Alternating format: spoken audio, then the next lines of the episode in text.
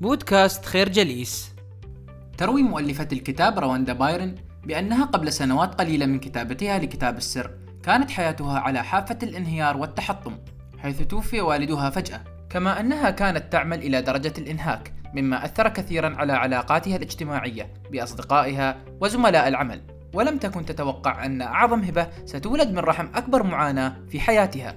وبعد شهور قليلة بدأت لمحة من سر عظيم تشرق في حياتها وبدأت في دراسة وتتبع هذا السر عبر التاريخ. وتفاجأت بأن العديد من عظماء التاريخ كانوا على علم به مثل أفلاطون وشكسبير ونيوتن وغيرهم الكثير. وكانت نتائج دراستها أن سر الحياة هو قانون الجذب والذي ينص على أن الشبيه يجذب الشبيه والأفكار تجذب الأفكار التي تشبهها. فمثلا عندما تكون في حالة غضب أو اكتئاب والتي يرافقها العديد من الأفكار والمشاعر السلبية فإنك ستقوم ببثها إلى الكون. وبحسب قانون الجذب ستستقبل المزيد من الأمور السلبية والسيئة.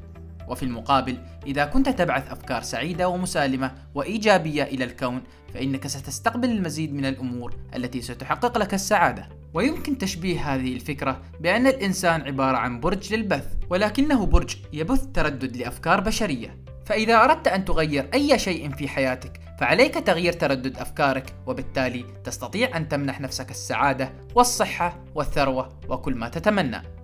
الفكرة سر الحياة الأعظم هو قانون الجذب ويمكنك أن تملك وتفعل وتكون أي شيء تريده إن قانون الجذب هو قانون طبيعي غير موجه لشخص معين، كما أنه حيادي يعمل مثل قانون الجاذبية الأرضية، ويعد أهم سبب يحول بين حصول الناس على فوائد قانون الجذب هو تركيزهم على الأشياء التي لا يريدونها أكثر من تركيزهم على ما يريدون. فمثلا تجد أن أغلبية الناس يفضلون قول لا نريد أن نرسب في الامتحان أكثر من قول نريد أن ننجح في الامتحان، ولكن قانون الجذب لا يعمل مع كلمات النفي لا ولم وليس أو أي كلمة نفي أخرى.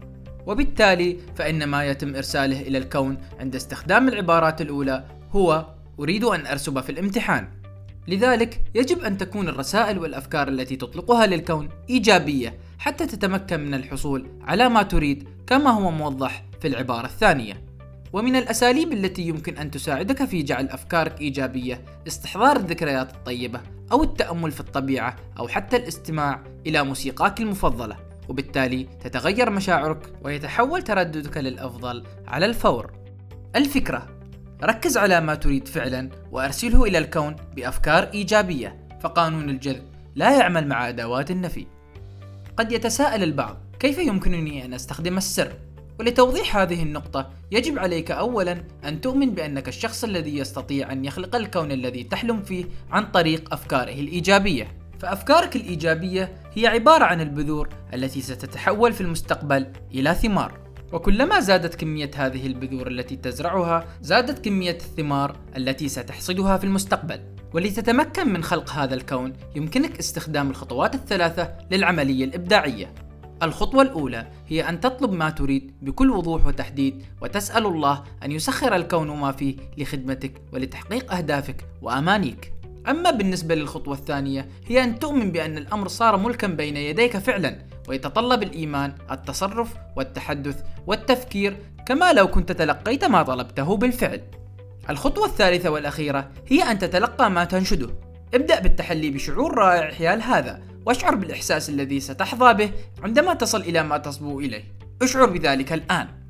الفكرة الخطوات الثلاثة للعملية الإبداعية تساعد في خلق الكون الذي تريده. لكي تتمكن من تطبيق السر واستخدامه في حياتك بشكل يومي عليك أن تستخدم ما يسمى بالعمليات الفاعلة. أول هذه العمليات هي التوقع وهي قوة جذب فاعلة جدا. توقع الأمور التي تريدها ولا تتوقع الأمور التي لا تريدها. فكما قيل بالمثل تفاءلوا بالخير تجدوه. أما بالنسبة للعملية الثانية فهي الامتنان. ابدأ بوضع قائمة للأشياء والأمور التي تستحق امتنانك وستذهل بضخامة هذه القائمة والتي ستشمل الأهل والصحة والمسكن والأصدقاء وغيرها الكثير. من شأن هذا أن يحول طاقتك ويجعلك تفكر بطريقة إيجابية. كذلك من الأمور التي تساعد على تذكر الامتنان هو أن تقوم بربطه بشيء مادي كحجر أو مسبحة بحيث كل مرة ترى فيها هذا الشيء تتذكر الامتنان والنعم التي أنعمها الله عليك. أما العملية الفاعلة الثالثة فهي التخيل وهي عملية خلق الصورة في عقلك. ترى فيها نفسك وأنت تستمتع بما تريد. عندما تتخيل فإنك تولد أفكار ومشاعر قوية لامتلاك الشيء في التو واللحظة وعندئذ يعود قانون الجذب ذلك الواقع إليك تماما كما رأيته في عقلك. الفكرة التوقع والامتنان والتخيل من العمليات الفاعلة التي تساعدك في تطبيق السر. نشكركم على حسن استماعكم. تابعونا على مواقع التواصل الاجتماعي لخير جليس. كما يسرنا الاستماع لآرائكم واقتراحاتكم. ونسعد باشتراككم في البودكاست.